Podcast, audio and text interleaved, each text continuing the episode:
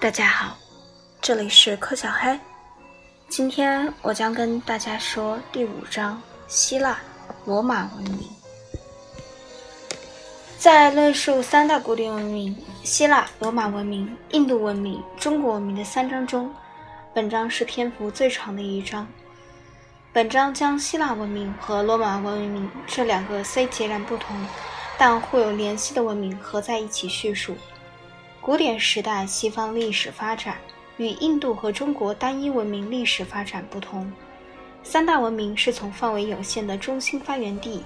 扩展到囊括整块的周边地区，从希腊半岛到地中海西部，印度河流域伸展到印度南部，黄河流域延伸到中国南部。原因正如第三章中所提到的，铁制工具为农业扩大到森林茂密地区，为商业和殖民地拓展扩展到新的沿海地区提供了便利条件。从而使文明的扩展成为可能，但是到了古典时代，共同模式不复存在。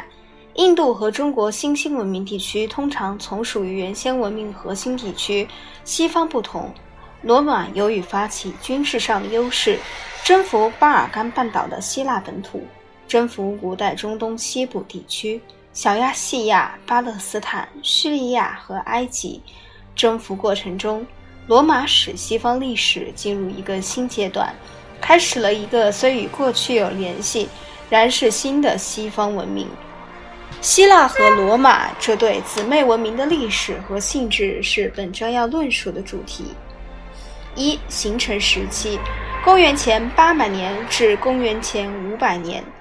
随着公元前十二世纪多里安人的频频入侵，希腊堕入黑暗时代。希腊以农业为主，实行部落制和贵族政治，活动范围仅限于爱琴海区域。到公元前六世纪末，这一切都起了变化，部落组织让位于城邦，社会等级起来向贵族阶层挑战，工商业开始发挥重大作用。希腊殖民地逐步遍布整个地中海沿岸一带，这些发展使希腊世界在其形成时期内大为变样。在古典时代扫清了道路。希腊地区地理特点是促成这些发展的一个基本因素。希腊地区没有丰富自然资源，没有肥沃大河流域和广阔平原。平原具备这些天然条条件并合理开发利用，是供养如中东、印度和中国所建立的那种复杂帝国组织所必须的。在希腊和小亚细亚沿海地区，有连绵不绝山脉。限制农业生产率的提高，把农村地区隔成了互不相连的小块儿。那种可作为地区合并基础天然地理政治中心，希腊人没有。在入侵者入侵之后，在彼此隔离村庄安居下来。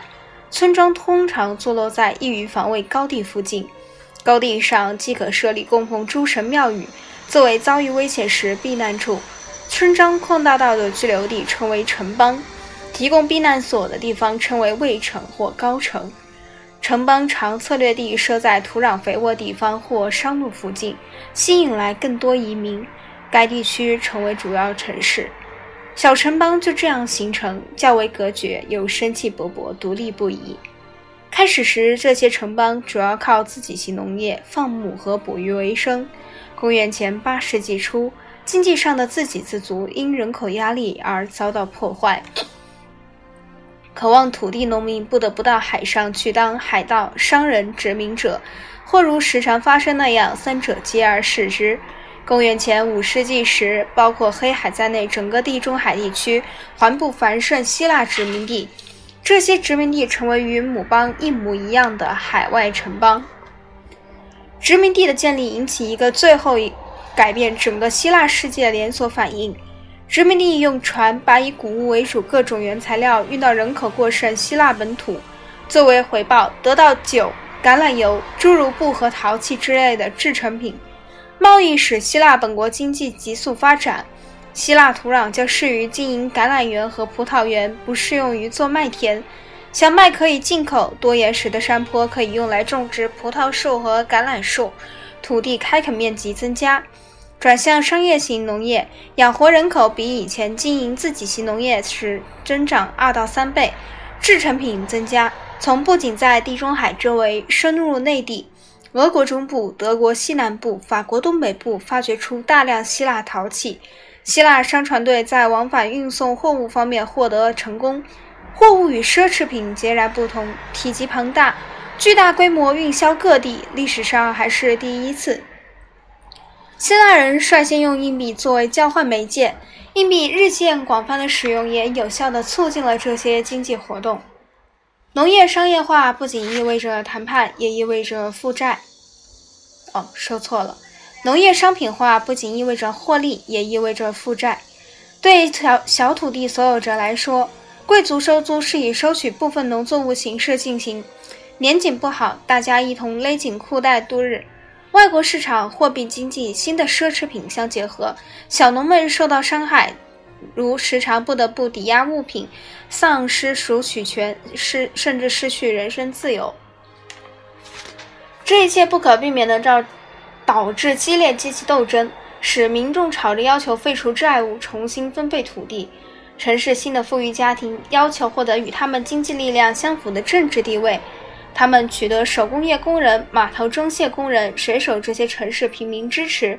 所有这些对现实不满的人一道奋起反对，让拥有土地的贵族独掌政权的传统政治制度。公元前七世纪时，改革运动加强。由于往昔在战场上起决定性作用，贵族骑兵这时穿戴盔甲，沉重武装起来，步兵、重甲步兵所取代缘故，重甲步兵左臂跨盾，右手执长矛，密集队形排列成坚固方阵，作战时步调一致。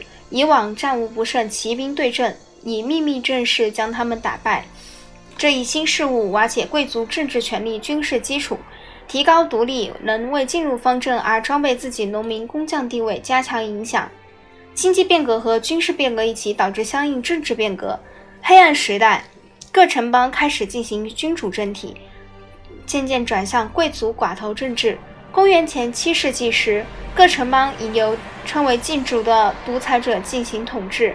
雄心勃勃领导者贵族出身，支持民众要求，赢得群众支持，夺得个人权利。这一词就是指那些没有合法权利进行统治的人。这一名称不带有道德谴责的意义。实际上，他们通常是支持平民、反对特权阶级的，加速民主政治到来，并非总是如此。波罗奔尼撒半岛南部斯巴达与其他希腊城邦发展趋向正相反典型。公元前一千年前后，斯巴达人祖先多里安人侵占肥沃的欧罗塔斯河流域，把土著居民变成奴隶，称为希洛人。公元前八世纪下半叶，斯巴达人征服附近麦西利亚的肥沃平原，排除向海外扩张需要，为自身安全付出代价是沉重无法避免。斯巴达享受不到因与外国交往带来经济智力上促进，过一种很少变化农业生活。为了控制大批受管辖居民，不得不把自己国家组织像一个军营，都得服从军事需要。体弱多病婴孩遗弃于荒野等死，体质好的婴孩采取抚养。男孩从七岁起就住到兵营里接受训练，不满六十岁的男子都得受军纪约束。奢侈品不受欢迎，个人生活几乎全被取消。